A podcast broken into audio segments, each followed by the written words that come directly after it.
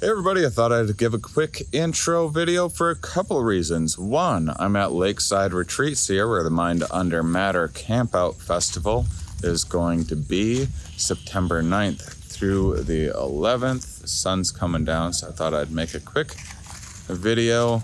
Um, my friend uh, who is on the show today, Martie Haselton's going to be over uh, there with a bunch of other scientists through the weekend. Friday through Saturday, science talks all day long, still lining up a whole bunch of people. She's going to be talking about um, the kind of evolutionary mismatches with mating in the modern world. Uh, just booked Dan Ariely. If you're a science fan, you've probably heard of Dan Ariely. You've probably heard him, uh, seen, uh, like, say, his TED Talks or heard him a bunch on NPR or whatever. Uh, really, really big uh, best-selling author out of Duke, lining up a whole bunch of people, including scientist friends, people you've heard on the show before, some people that you haven't, a whole bunch of cool concepts, and uh, getting very excited here. And so, and there's on if you look over there, if you're watching on YouTube or Spotify, or wellness area will be over there. There's a sauna in the background, and you can't really see, I guess and uh, there'll be yoga classes and and things like that. So you can have some science and some woo. There's going to be stand-up comedy over at uh, at the other end of the lake. So whole variety of things to check out, lawn games and stuff over in this other kind of plat- uh, um, peninsula area. And um, so, yeah, looking forward to it. Go to mindunderpod.com to learn more about that. Also, man, ever since I moved, I keep on screwing up recordings in some fashion or another. And this one, I uh, I screwed up. I selected the, the it keeps on uh, deselecting the proper microphone for some reason. So, my editor, Matt McCool, um, did a nice job trying to make it sound as good as possible. and uh, and it, it's it, you'll get used to it after a couple minutes. It's not a big deal. Just like when I had to do this last time uh, and said it wouldn't be a, a big deal, and it wasn't. But I just need to make announcements like that just for any first time listeners so that they know that it typically my audio um, quality is better than that. I have all sorts of sticky notes on my monitor and camera and everything else now, so this will never happen again. Going to be doing a lot more in person um, interviews all through the summer as well to improve the video and audio quality uh, just generally, and really looking forward to that.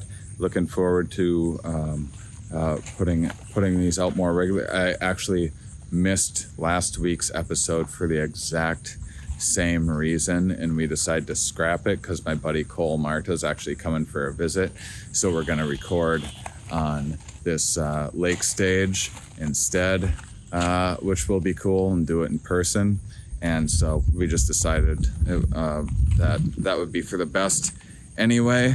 But yeah, getting back into um, a, a weekly schedule again after the move and putting together a festival and all of the things that come along with it. Super excited to uh, get here. We are back on the regular schedule. Next week's going to be Michael Garfield. I think that will make him uh, his fourth appearance or something like that this eight years. So he's been on as many times or more than anybody. Maybe he has the record. Um, and uh, Marlene Zuk coming up, going to be talking about uh, some animal behavior. She was in the first year of the show.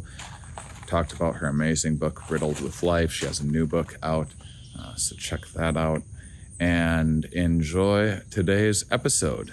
Are we? Yes. Where are we? Here. Why are we here? Not entirely clear. We are misfits thrust into existence by random chance with no hints at all as to how we're supposed to make sense of it all. It's immensely bizarre. Here we are. Hello, everybody, and welcome to the Here We Are podcast today. Special episode. We got one uh, repeat guest and a new guest today. Uh, I, I, I, love these. I just started um, having multiple guests on uh, once in a while, and they always make for fun dynamics. I'm very much looking forward to this episode.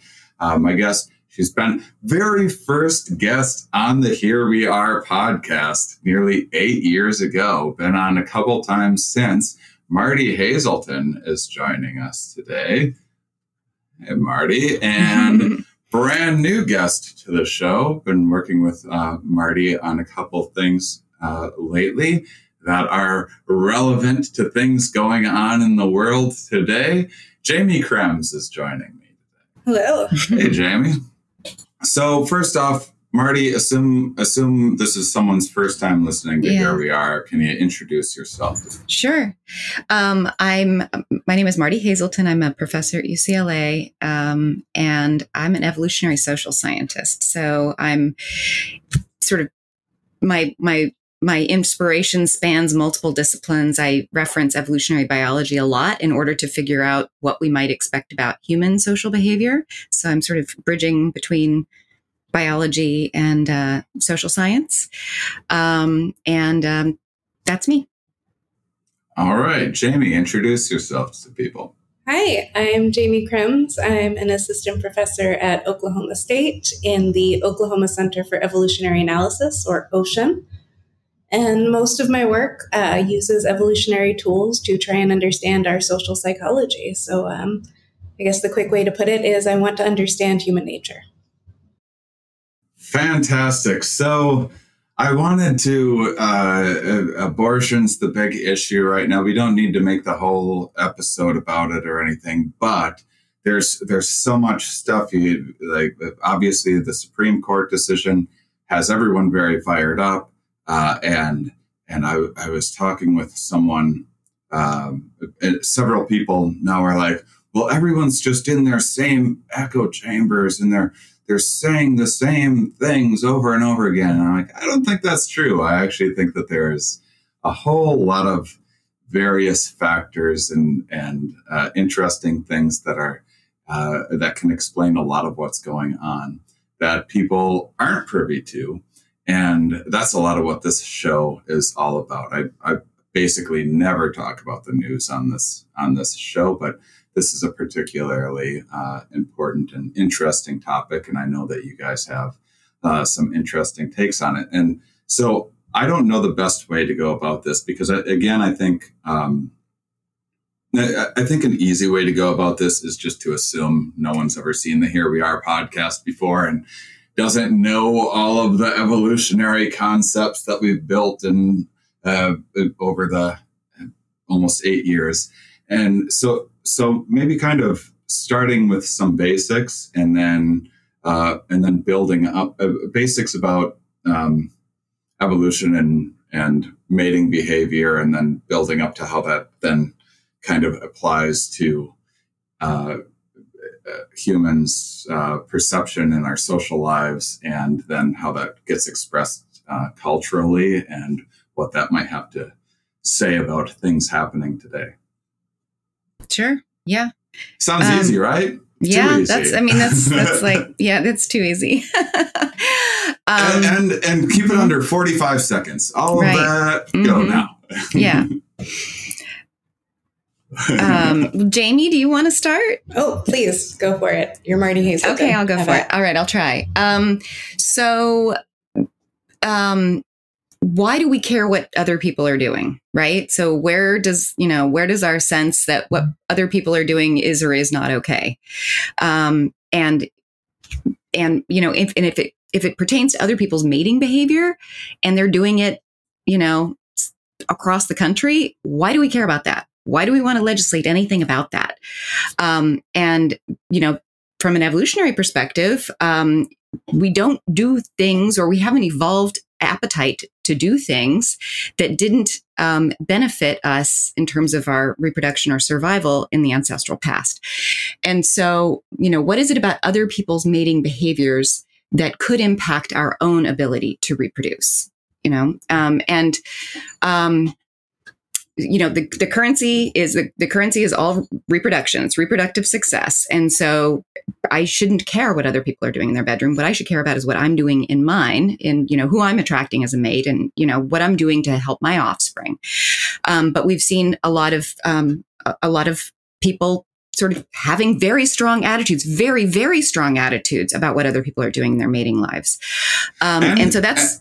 And I would, I would say just interest generally. Uh, like we, we like that's thinking true. about like, well, these uh, these French people are are more uh, flamboyant and promiscuous and what's going on in Thailand? What's that about? and and then these burqas, what's happening there? It's a it's it's a big topic. Just mating in different cultures is right. something that seems to engage everyone, and it is very strange from some sort of selfish gene perspective. Right. You know and, and when we when we talk to other people a lot of the times you know when we do what we call gossip um, a lot of times it concerns other people's mating behavior.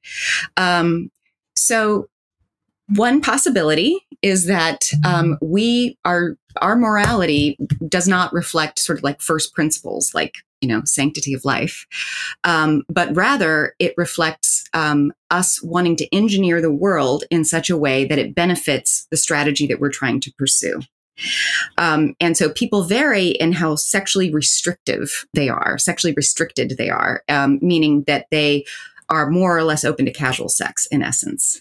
Um, and some people are like, casual sex is fine. You know, casual sex is actually great because I want to pursue my career. I want to delay reproduction or maybe not do it at, at, all, which we can decide in the modern era now that we have the ability to control reproduction. Whereas we, well, for as long we, as we have, we thought, we thought we did, yeah. we did have the ability to control reproduction. Um, anyway, um, so, um, Right. So I just got totally distracted by that point because it's kind of upsetting. yeah. Jaimie, do you want to rescue me? This is, this is your, this is your time to chime in. Yes. The, um, so if the coin of the realm is fitness, right? Mm-hmm. Um, it's mm-hmm. a mystery why mm-hmm. I should care what other people are doing in their bedrooms or Planned Parenthoods. But it turns out their sexual strategies and ability to pursue them can affect my fitness. And particularly if I'm one of the restricted sexual strategists that Martie was talking about, well, then I'm going to perceive other people's sexual freedoms as threats. So if I am a young woman, I get married very early. Um, I have quite a few kids starting very early with my monogamous partner. Um, well, other women and their promiscuity and their ability to have sex with people, including my partner, can very well be a threat. So I am now economically more likely to be economically dependent on my partner since I got married young and I got off the career track typically. Um, and if another woman starts hanging around with my partner, I could very well lose my life and livelihood. Same thing if I'm a guy. Um, there are, if I'm investing all of my eggs in one family basket, I could be cuckolded and there are pretty high fitness costs there. So, other people's ability to pursue their sexual freedoms is a threat to me if I'm a restricted strategist. And from that point of view, from the point of view that they can affect my fitness, then yeah, I'm going to care about their ability to pursue their sexual freedoms. And the best way to curtail their ability to pursue their sexual freedoms and mitigate the threat to me is to increase the costs of casual sex, which I can do really well if I restrict safe and legal abortions and if I restrict things like birth control. Mm. And, or divorce for that matter, or but put, put a, a high, high cost on leaving, um, leaving partners and, uh, from a uh, societal perspective.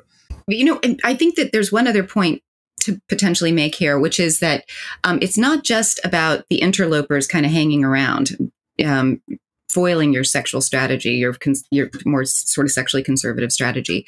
Um, but it's also about the institutions, the sort of societal institutions that you want to be in place um, in order for you to more to enact the, your strategy more easily. Um, and so, um, if marriage as an institution, um, people start to feel like it's being degraded by the fact that promiscuous people are getting married, you know, and that's what a lot of people think that homosexual people are promiscuous. We've actually doc- documented that in some of our work. And when they think that, and they're sexually restricted, they're really opposed to same sex marriage. Um, and so you can think about other social institutions as well. So things like um, uh, providing assistance for um, babies so that moms can work, um, providing things like, um, you know, um, rooms for moms to pump or breastfeed or providing on-site childcare. And Jaimie, we have to read that quote. Oh, Um, that, that I, can, I, I can pull it up. I pull it up. I'll pull it up. Jaimie just sent me this quote yesterday, and she's like, "Oh, okay. Well, more. You know, yet more. Let me find it. Well, why? Why? While you're doing that, why? Mhm, res- here it is, right why- here. Charlie Shepherd. So I Idaho. I'm sorry, Idaho State Representative said he voted against federal funds to increase early childhood education because, quote, any bill that makes it easier or more convenient for mothers to come out of the home and let others raise their child, I don't think that's a good direction for us to be going. And no doubt he was in favor of overturning Roe v. Wade as well. Um, so there's like sort of this this constellation of attitudes that people have that are all about, um, you know, where they fall on the spectrum of of being okay with casual sex versus not being okay with casual sex, and then being you know sort of more in line with the traditional family, um, because of all of the constraints that starting a family early and foregoing you know opportunities for um, professional advancement, especially for women, um, you know that they're sort of locked into that to that um, pattern. Now, uh, oh man, too many questions. One, when you when you mentioned um, things like restricting, say, um, uh, uh, public nursing or something like that, how how does that how does that fit in? I I, I guess I'm not connecting the dot. With that- No, it's not public. It would be there. in the workplace because it would be something that would enable moms to work. Um, and if you are if you are wedded to the traditional male as the breadwinner, Right. winner, woman is staying home with the family, then then that's a threat. Um, that that kind of an institutional, um, you know, support for women to do both, have babies and pursue career, is um, threatening to people who pursue that very conservative strategy. And we, So sorry. yeah, Jaimie, we- please. We should probably say that one of the advantages of this explanation is that it resolves a lot of the really awkward contradictions that exist in the explanations people say out loud, right? So whether you're on the left and you're talking about privacy, or you're on the right and you're talking about, well, I want to restrict access to abortion because of the sanctity of life, but I also am in favor of the death penalty. And I'm also in favor of um, excuse me, restricting access to birth control, which would prevent unwanted, preg- unwanted pregnancies and abortions. And these things seem really screwy. They should hang together. But from an evolutionary perspective, of course, if sexually restricted people are in power and can shape their institutions in ways that benefit their small group, they'll do it. Hmm. And what will benefit their small group is raising the costs of sex, which disproportionately affects women because of these biological asymmetries that I imagine you all have talked about a lot on the show. So, restricting Yeah. abortion and banning birth control. So, so some of this, some of this hypocrisy in the way that people are verbalizing uh, these the points that you're hearing on the news, uh, which you know we go, well, if you, if uh, if life is so important, child uh, uh, um, child care doesn't, uh, or um, oh my gosh, How come I'm- you I'm don't care about them support- after they're born? Chi- uh, and uh, well, like chi- child support doesn't uh, child support doesn't start at the moment of conception. You know, the uh, the the ex or whatever doesn't start paying for child support the moment the woman is pregnant, and and these sorts of um, peculiar hypocrisies, and and they can Mhm. kind of be resolved by thinking about it in a different way of thinking Mhm. that that maybe these are just a lot of subconscious drives that we have and these various strategies that most of us aren't aren't privy to and we have all of these evolved features in our minds that we just started learning about a, a couple hundred years ago really and, and a lot of people haven't caught up to and all of us in every day of our lives are primed in all of these various ways that that we uh, we have no idea that passing this person in the street made us behave in this certain way. But if you ask a person why they behaved in a certain way, we always come up with an explanation. And we always, the brain consciousness loves to tell us the story of like, oh, I know exactly why I did that. And here's a long list of explanations. There's a great there's a great term for that in the English language. It's called confabulation. Mm-hmm. Mm-hmm. Yeah, so you're like, and- I don't know why. I'm going to come up with something though. And then that's where you find out that there are those awkward contra- contradictions that Jaimie mentioned because people will say, oh, it's because of the sanctity of life. But in the same, but, you know, they also voted for, um, you know, um, the death penalty. And you, you wouldn't put a baby in prison, but you'll put a pregnant woman in prison. And there's all, I mean, all, all of this, it, it does, it does get very uh, lost in these foggy philosophical ideas of when does life actually start. And I think, I think that fogginess is sort of an advantage for uh, political parties um, be, because it's, because it takes things out of the realm of the known and the testable and, and things that we have evidence for and just kind of allows people to say like sort of whatever they want about anything they want to uh, validate their own uh, perspective. What what what are the advantages for someone that what what's the other sexual strategy called is that even a strat like a open sexual strategy or or something or is that The, the, the jargon that gets used in literature is restricted versus unrestricted. Um, now how uh, in, in what in what ways are restrictive people a threat to unrestricted people out, out, outside of like from an evolutionary perspective outside of the laws that we're seeing today which are quite obvious it's a good question. it is it seems like kind of one-sided It's, it's, I a, mean- it's a little bit it's a little asymmetrical. I think you're right. yeah I don't know, Jaimie. Do you have thoughts on that? Uh, so with with Jordan Moon and a few other people, we talked a little bit about this, and and what Martie's saying is right. I mean, it it is pretty asymmetrical here. Um, there can, of course, be threats when you're not letting me pursue the behavior that I could be great at, but you know, it, it really is kind of one sided for now until we can come up with better theories Yeah. and get better evidence.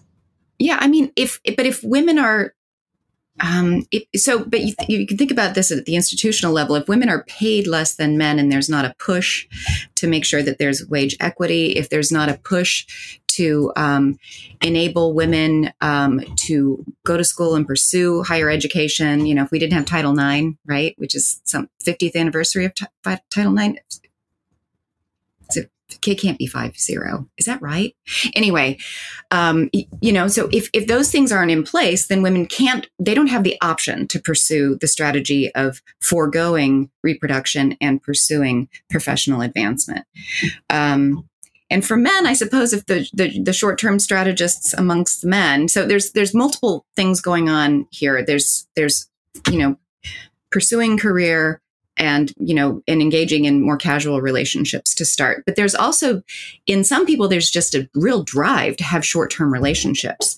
Um, and that's probably more true for men than for women. Um, if men you know observe their environment and the responses to them from others which suggests that they can pursue a short-term mating strategy so if they're very sexy guys um, then then they that can influence their motivation because they were like, well, I guess I can do that thing, which, you know, throughout evolutionary history would have resulted in more offspring if you could do that thing and you did do that thing.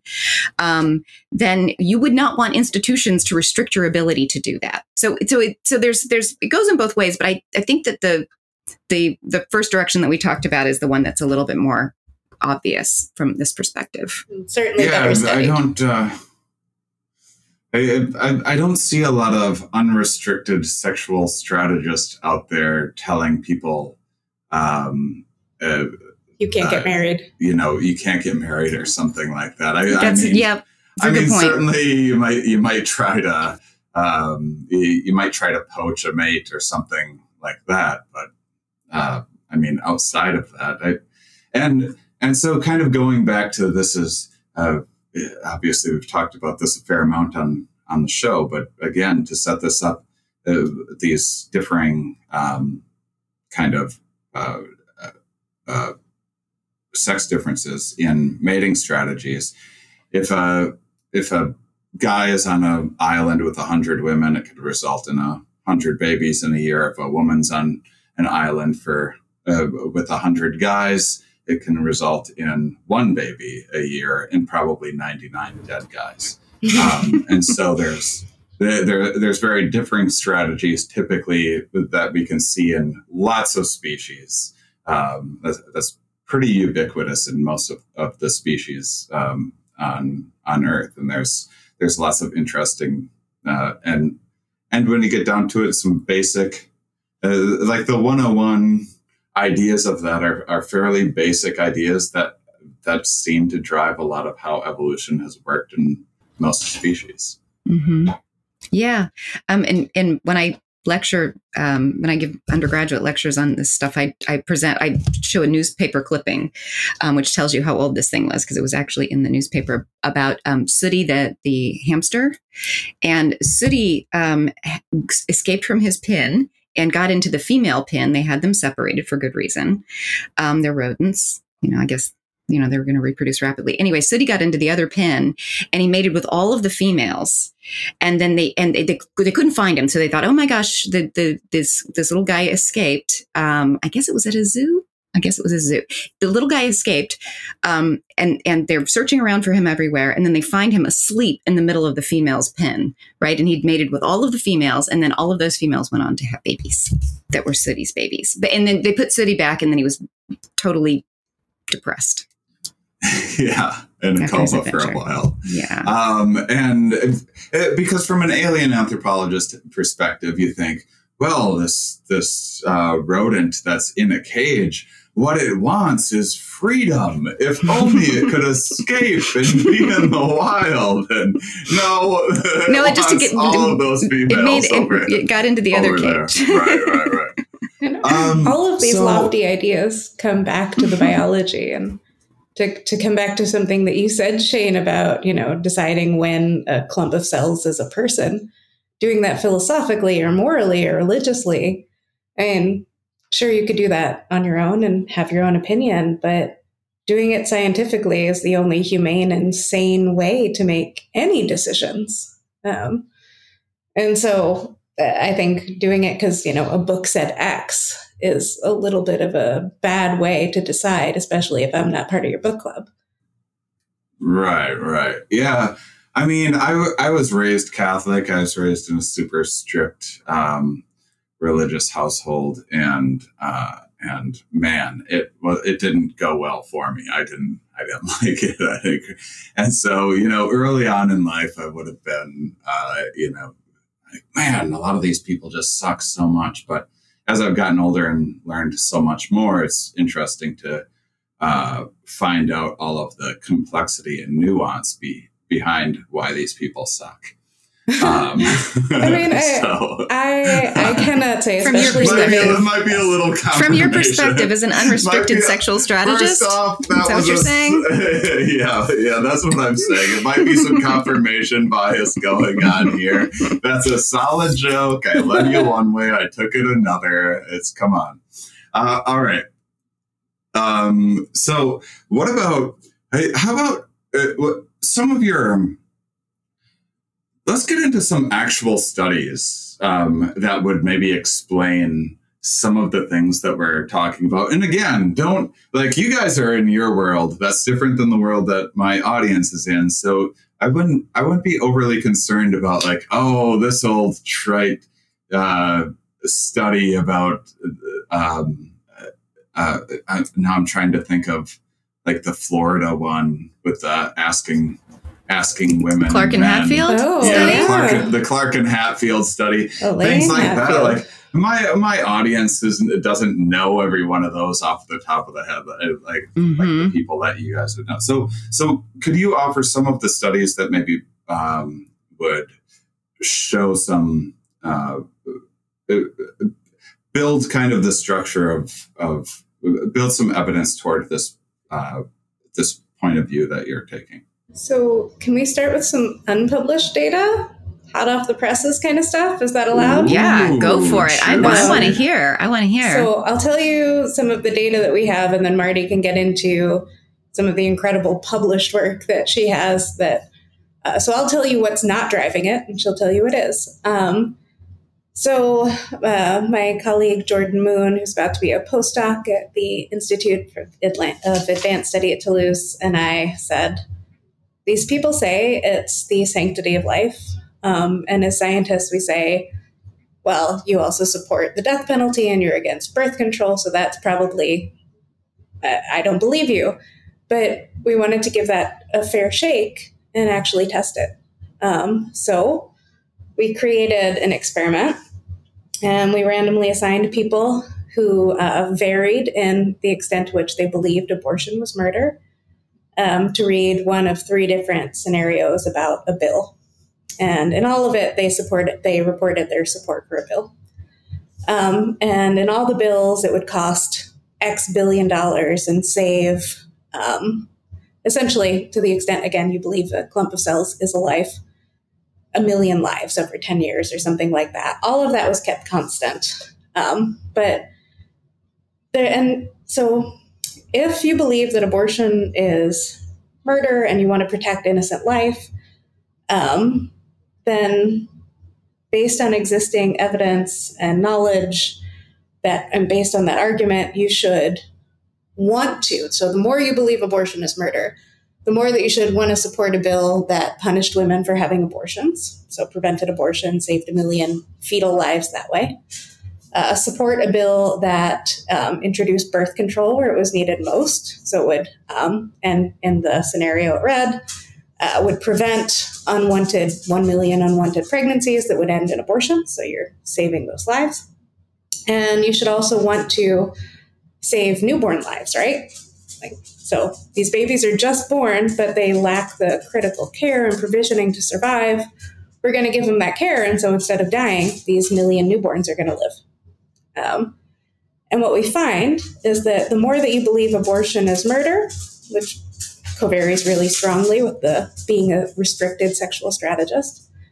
Um, the more that you believe abortion is murder, the more that you support a bill that says I'm going to punish women for having abortions.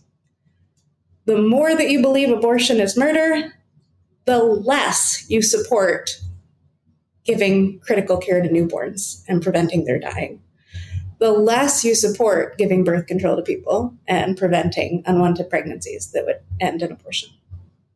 So that is in line with a, an evolutionary explanation, and it, it, it's really strongly contrary to the sanctity of life explanations. But I think Martie has data that can really hammer home it's a sexual strategies thing. I- yeah, Jaimie, so I have a question. it's I have a, just- qu- I have a yeah, go ahead, Shane, It's- and then I have a question. It's just it's just simply imposing a cost on on these people in any in any way that if you're a restrictive sexual person, in any way that you can impose any kind of a cost on an unrestricted sexual person. It's really a strange paranoia. It's like, really? Really? The unrestricted people on the college campus down the street are going to imp- you know, are going to invade your religious institution and I- just it's it's weird. It's really strange. I mean, I, I suppose that that you know what we have is kind of an evolutionary mismatch that's happening here too because usually the people whose behavior you knew about were local they were like with you whereas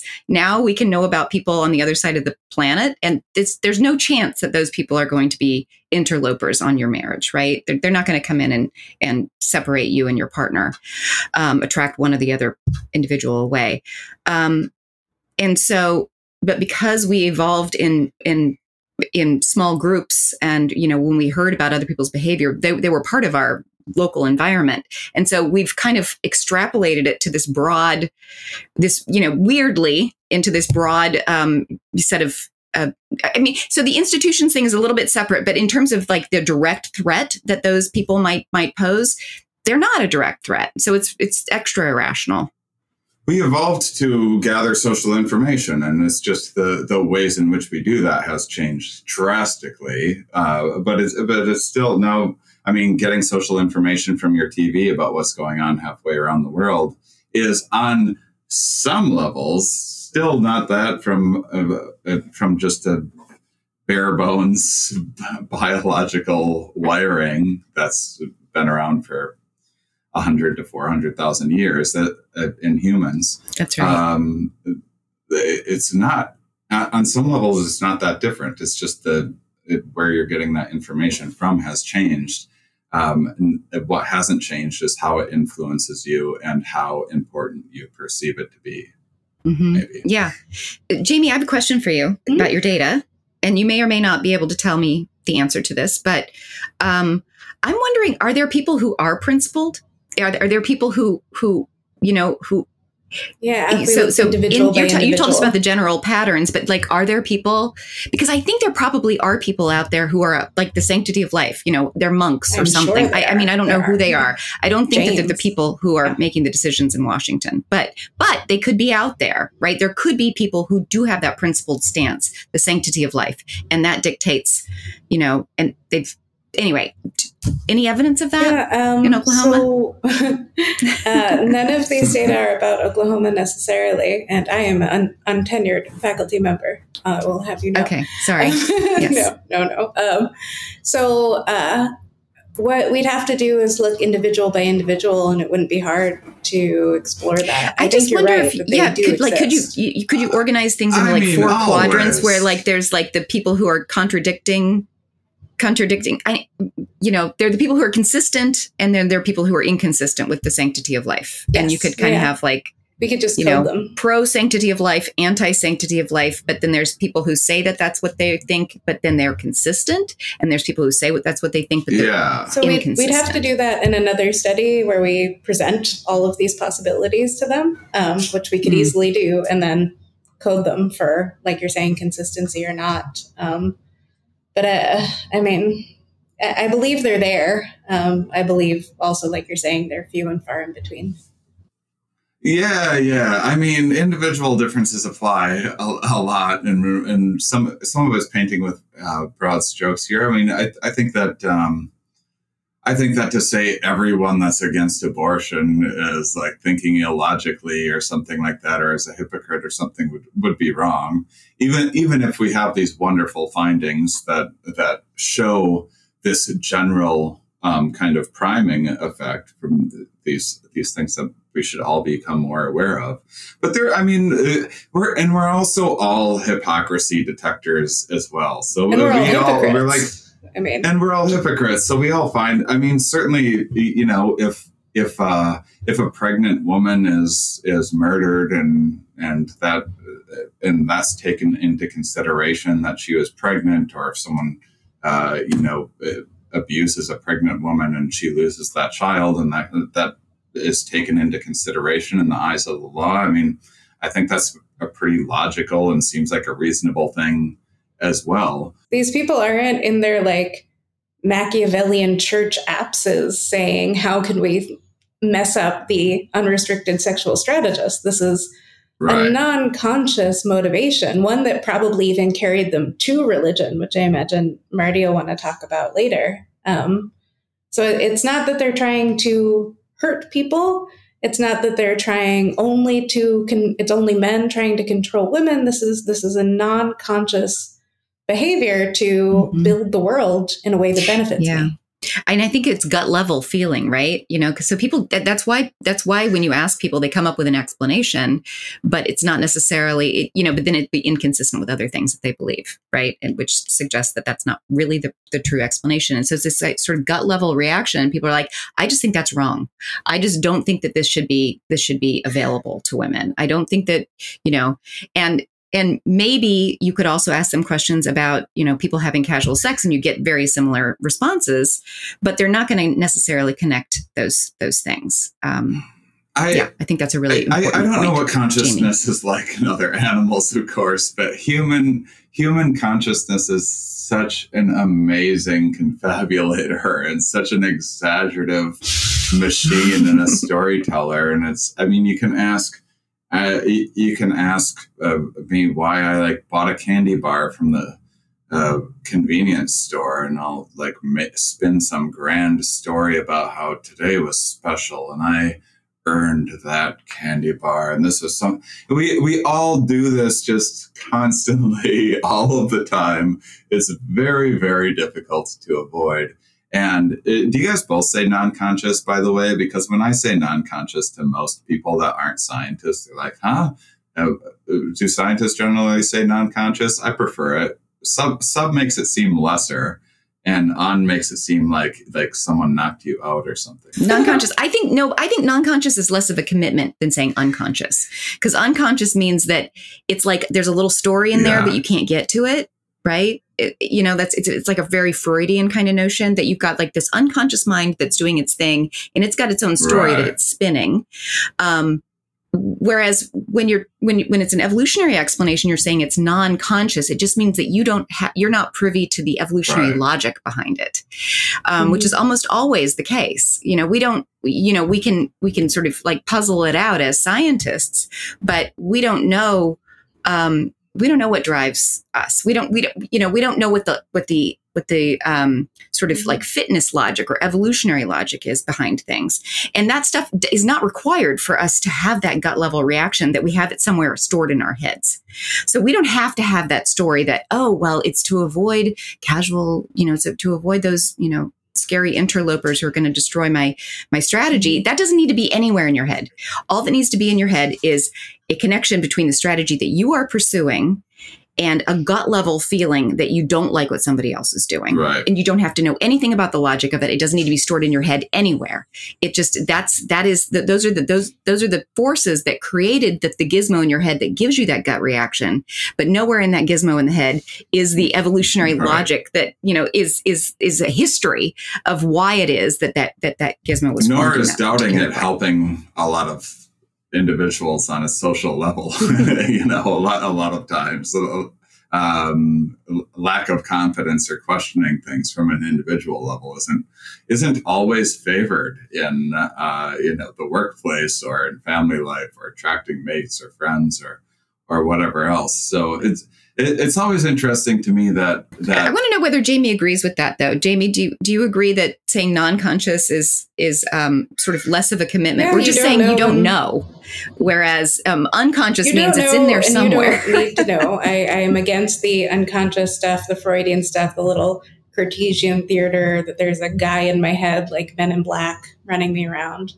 Um, that's not how evolution built us, and uh, it's it's like we're all split brain patients and part of our brain saw a chicken and part of our brain saw a shovel and we're making an explanation up about what the heck is going on and, and i should say i'm cribbing this all from rob kurzban's that's book, a good metaphor actually. why everyone else is a hypocrite which shane if you haven't read that this is you should absolutely read that because it touches on hypocrisy and why um, sort of everything that comes out of our mouth is like is like a PR module. We want to argue, we want to be yeah. right, we want to show how confident we are.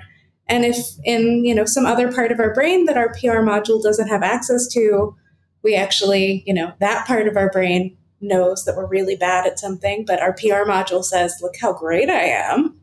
I mean, yeah. the PR module is going to benefit us. So I mean, when when you detect hypocrisy in others, it's just glaring and it's infuriating, and and it, it's it just stands out so much, and and that's and that's so much of our conscious debates is having this like hypocrisy off, where uh, uh, I, I, I guess it's kind of kind of what I like a lot. It, I'm glad that you brought the hypocrisy in into the debate, but it, it's it's nice to see that there's um, there's there's ways of working around it to see deeper drives that are influencing all of this that go beyond like why is this person a hypocrite? And why is this person a hypocrite? And there's just deeper things um, happening. Could i ask what if we forgot about made like what if we considered that mating itself was a confound in in the abortion debate, which it can't be. I mean, this this is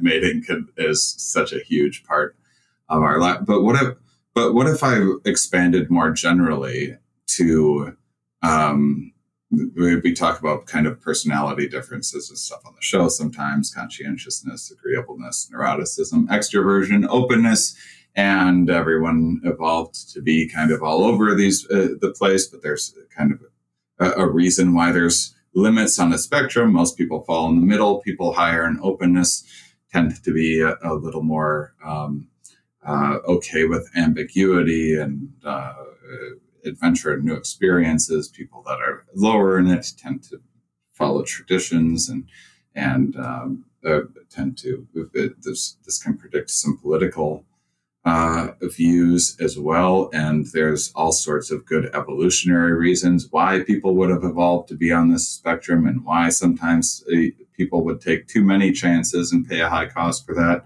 Other people wouldn't take enough chances and pay a high, high cost for that.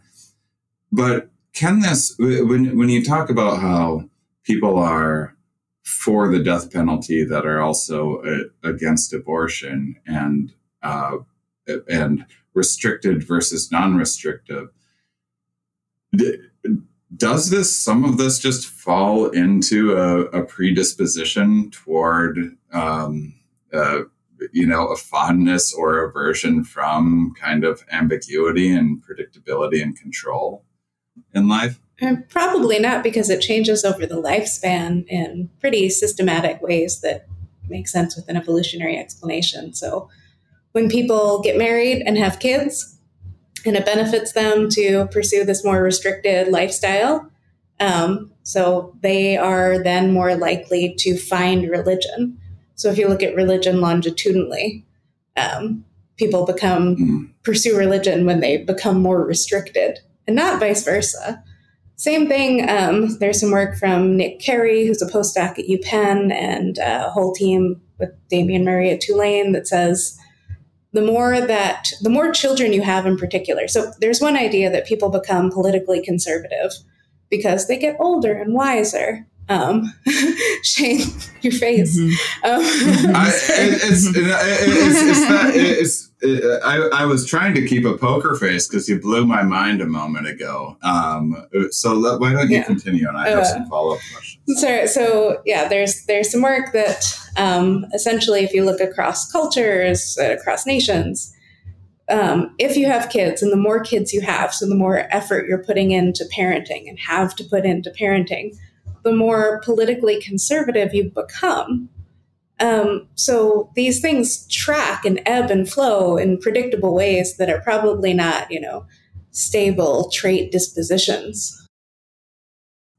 And grandparents tend to be more loose, and when you're the kid, they're the ones that aren't as restrictive, and because they don't have as high of I mean, older people tend to get more conservative anyway, but in the specific context of it, you know, being being one generation detached, they get to be like the fun, looser one. I mean, not my baby, but she was a bitch. A, a, a lot of that conflicts. Uh, uh probably everything that I just said is wrong when I look at it from a different point of view. Actually, now that I think about it, but could could you uh, could you talk? Uh, uh I would love to hear your perspective, um, Jaimie, about this religious correlation. Um, oh, and, so and what's happen what's happening there? Folks like uh, Jason Weeden, uh, Jordan Moon, Rob Kurzban, obviously Martie, who's right here, um, and some others have uh, discussed the possibility. Oh, Doug Kenrick um, of this sort of reproductive re- religiosity model. So um, religions are weirdly obsessed with uh, virginity, fertility, and fidelity. Um, and given that, uh, that they're so concerned about sex, maybe they're telling us some things about sex. Okay, yeah, they are. Um, and maybe people are supporting religion because or promoting religion because it forces other people to adhere to their restricted mating strategies. So, that is one of the ideas that seems to suggest that it's not religion teaching us what sexual strategy we should have, but rather our sexual strategies leading us to prefer, disfavor things like religion that help us further our sexual strategies. Did that make sense? Yes. Absolutely, uh, absolutely, yeah. It, it's just, I, I mean, just at the same time that it makes sense, it also just like I have a hard time paying attention because my brain's just always in a wash of past memories from my childhood and various traumas of my upbringing that I have to remember in a new, reframed way.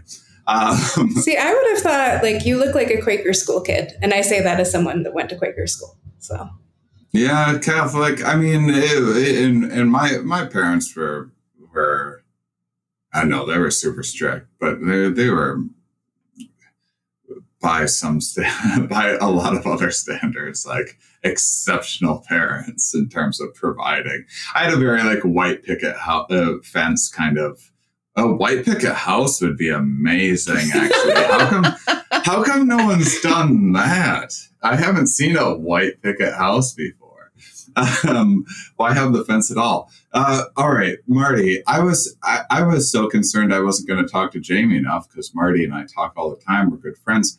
Uh, but uh, going back to you're going to uh, share some of the story, uh, some of the studies, rather. Yeah. Um, well, I yes. So Jaimie already mentioned some data collected by other folks that I th- find quite compelling that shows that the causal arrow probably goes from, and so the, the model is called the reproductive religiosity model. And the idea is that this is a particular social institution that helps to um, support people pursuing the strategy. Um, and so, you know, longitudinally, it looks like it's the sexual strategy that precedes and the sexual and you know and having kids for example that that precedes you know greater conservatism and greater um, um, religiosity. Um, so the data that, that we have um, so what we have published pertains to same-sex marriage but i think that the model will also apply to abortion and we have some preliminary data that suggests that it does. And so for same-sex marriage what we found and i, I sort of alluded to this earlier but what we found was that people who had the more conservative mating strategy, this more restrictive mating strategy, and who thought that people who are gay are promiscuous. So both of those things had to be true. If both of those things were true, right? And so they were very, more opposed to gay marriage. And so gay marriage becomes a threat if you think that the institution is being degraded by promiscuous people getting married. Um, and um, so, and that's that's that's exactly what we found, and we found it both in terms of what people told us. They they they're they're you know we could just ask them explicitly like how how promiscuous do you think homosexual people are and so they would responded on their questionnaire and they also told us about their sexual strategy and if both of those things went in that direction um, then they were more opposed to same-sex marriage but we also we also de- demonstrated at the implicit level so um, people who could respond more quickly on a computerized task to um, associations between promiscuity and homosexuality. And I don't want to get into the details of the task, but I but I could try if, you, if you're interested. It's called the implicit association task. Um, but when people you know, and, and so when people are quicker to respond to pairings that are consistent with that as opposed to inconsistent with that, um, th- that suggests that they have a connection between those concepts in their mm-hmm. head. And even at the implicit level, measuring that and then asking them about their sexual strategy, if those two things both go in the in the direction of thinking that gay people are promiscuous and also being, you know, pursuing this sort of more restrictive sexual strategy, then people are more opposed to same-sex marriage. So how's that going to apply to abortion? Um, ah, I, I, guess I guess I can I guess I can I guess I can talk about unpublished data since Jaimie did as well. Um, this yeah. is these are also data from David Pinsof's dissertation, so they're public in some way.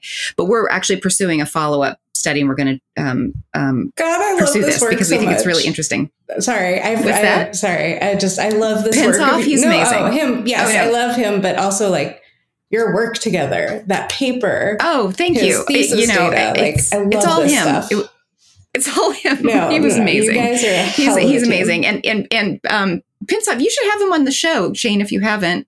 He's um he's one of the inventors of Cards Against Humanity. So he did not yes. pursue his mm-hmm. academic career because I go into Target and there's a whole wall of Cards Against Humanity games, and so he's he's doing that and he's doing some other intellectual work. What but, a good egg. but when he was in graduate school working with me, he did the same sex marriage study.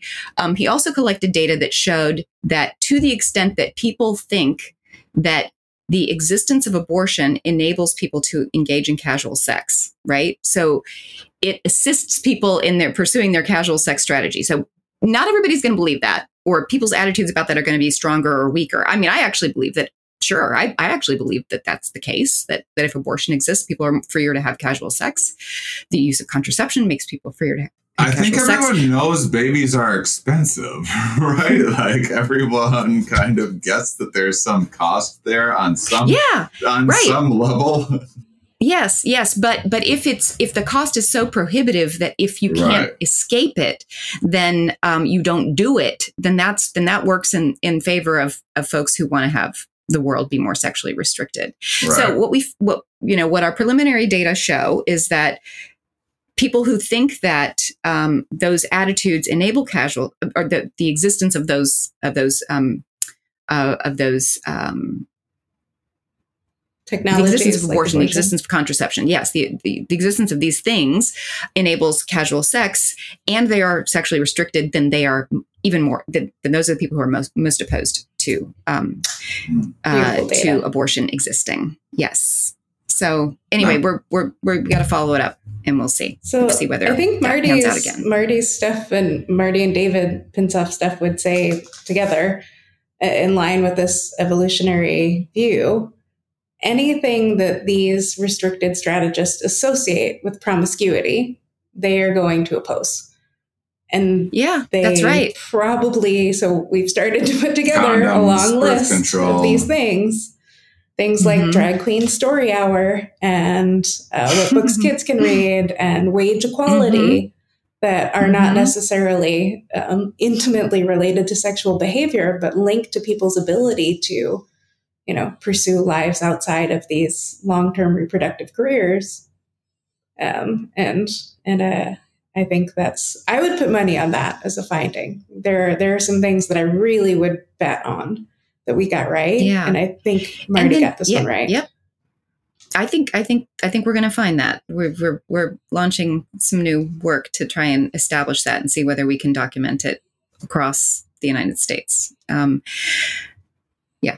So Now, I, I, we'll I- see. But but but not all conservatives, not not all of the sort of stuff that conservatives are in favor of Mhm. should go with these attitudes. And Mhm. so, what were the exceptions that we came up with, Uh, Jaimie? Now I'm like trying to remember. state tax, gun control, perhaps. Yes, Like, thank you. Yeah.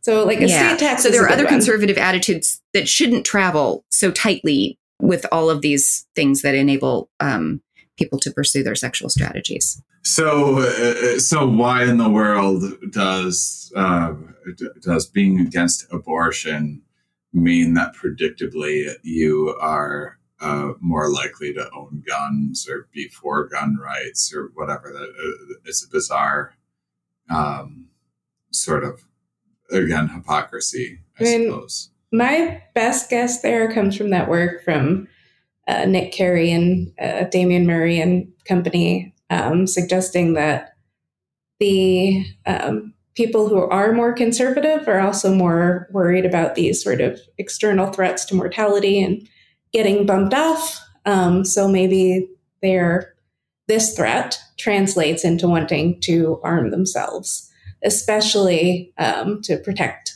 you know their families. That's that's my best guess, but I don't know. I, I mean, go, going back to the thing that you told me I was wildly wrong about, um, which is per, uh, personality differences. Um, I mean, just just talk to Aaron is- Lukaszewski about personality, and I think your mind will be blown.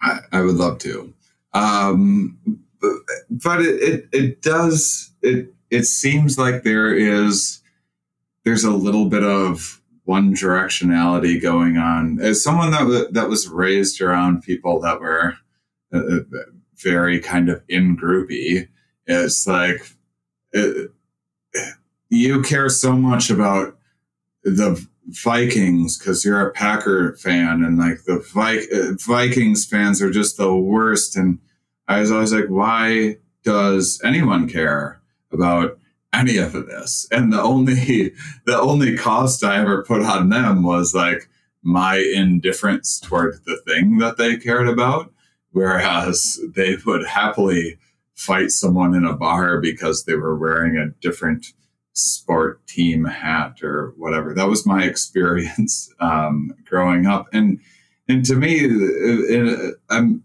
I'm I'm sure I'm confounding all sorts of stuff, but it doesn't seem unrelated. It doesn't. It seems like there is a little bit going on here with a need for control and like a need for predictability, um, just generally as a disposition, which is probably which also could maybe lead to restrictive um, mating strategies as well, right? Like, aren't aren't restrictive mating strategies just more predictable? Like, if you are married and there is this bond that you cannot get out of, um, that's a more predictable thing that you have control over. I don't know. I, you know, people make a distinction between being fiscally conservative and socially conservative. And I think that that maps onto what we're talking about here that you can be mm-hmm. one, but not the other. Um, right. And I've, you know, I mean, I know lots of people who would say, oh, you know, I'm conservative, but not about the social issues. It's just, you know, concerned about my finances. And really, it's just concerned about the money that they have, not wanting to give it up. Um, right. I, I love the idea of you don't meet. It, there's going to be someone that's going to become a celebrity who is um, socially conservative and fiscally liberal because it doesn't exist. And, yeah. and it would it would be it would be a very unique thing the first person ever to be that um, that's a good point. That's a good point. I mean so you can be you can be fiscally conservative but not socially conservative. But can you be socially yeah i i don't i think you're i think you're right shane. I don't i don't see that i don't see that it, happening. It doesn't. Um last little thing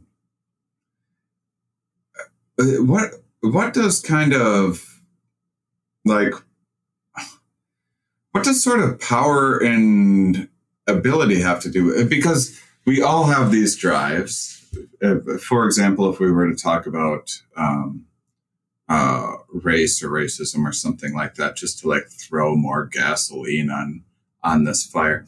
Uh, uh, what it, it, you know, you could say that every single human should have a lot of these in and out group kind of features, but you could also say that people, um, whatever race and whatever region, whatever uh, that perhaps has the most power in that potential environment is able to express more of that like outgroup bias or something.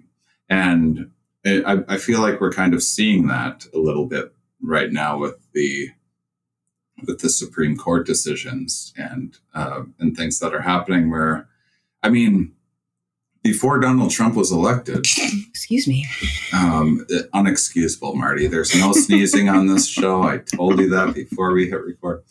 Um, so, it, before Donald Trump was elected, for example, very few people had Donald Trump signs in their yard. It caught everyone by surprise.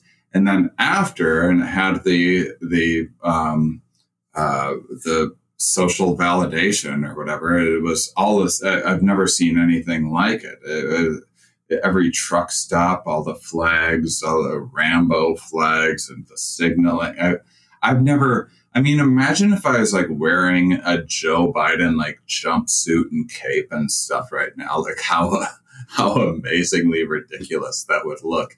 But people just walk around wearing weird like Trump merch everywhere regularly. And it, it just, it seems like they didn't feel very comfortable doing that before they had the power to do so. So do you think there's any of that kind of factoring into these, uh, these drives and equations?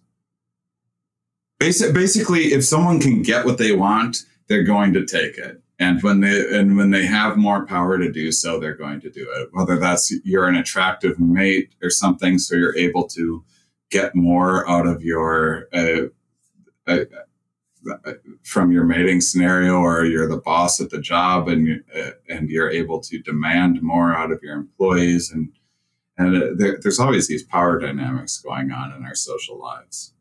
Any mm-hmm. thoughts? I certainly agree with that but I, I will say that um, we should remember probably that the majority of Americans, including the majority of Republicans, support some ability for women to have abortions, right? Um, so it, it is a tiny fringe minority who just happen to sit on the Supreme Court right now or be in office who have the power to dictate what most people can do. And most people want other people to be able to do this thing, this this freedom, have this freedom that uh, the Supreme Court now says, and well, or at least a lot of state legislators are allowed to say women can't have. So, I mean, I think part of that, and same thing with the Trump shirts, it revolves around common knowledge.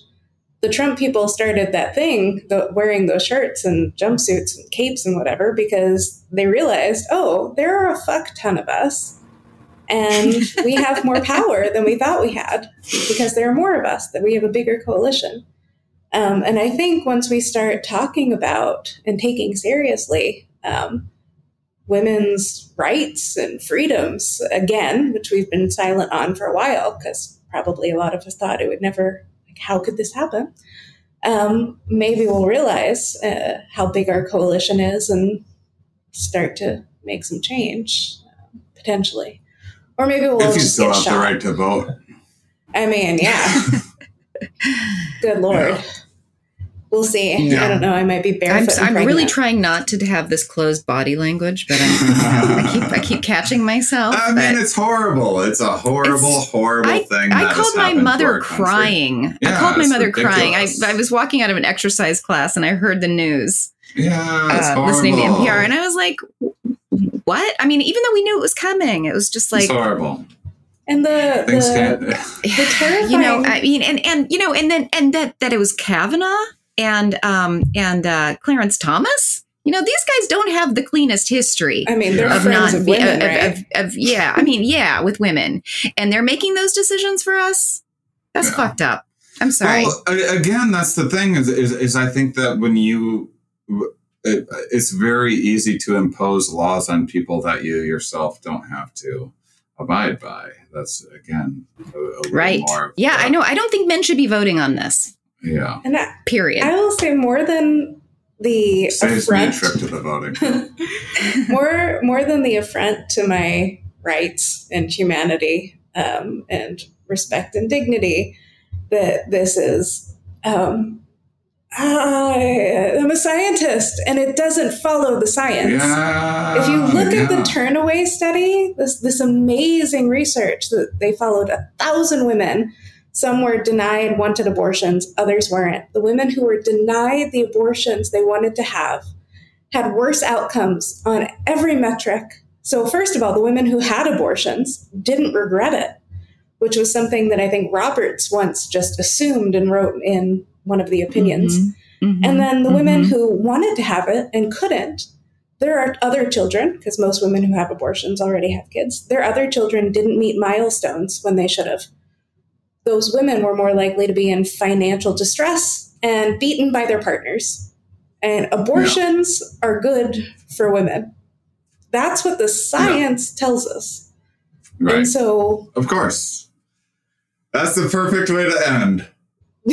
That is the perfect way to end. Yes. I'm I I can't pretend to be as frustrated as you are, but I'm very frustrated. Uh, and I'm uh, exceedingly uh, grateful that you guys decided to join me and share your your science and your perspectives and make such interesting points. And I hope the audience uh, learned a few things because Yeah. So, I mean, in essence, what we're saying is that the abortion debate is not what people say it's about. And it's about this other thing that Yeah. people aren't even thinking about. Um, and we're going to do our Right. best to let people know about that. and aren't going to. The people that you would like to know about that aren't going to take. well, there the might be some people in the middle who will who will who will find this, and I think right. you know, and I think liberals will find this actually Yeah, yeah. Who are not aware of this perspective, and most people are not because it's not that you know. Jaimie and I are kind of working in this little niche area here, um, Right. but I think what right. I I think that that people who are puzzled by all of this will find this perspective really helpful in in figuring out like why is this happening um, and then i think that that will also be a call to action too and i i i, I hope that um, i try not to be political but i really hope that this is the kind of thing that is going to energize people to to get out and do something Yeah. Me too. Well, with that, thank you so much, Martie Haselton and Jaimie Krems, for joining me today. And thank you, listeners, for being such wonderful, curious people. We'll talk with you next week.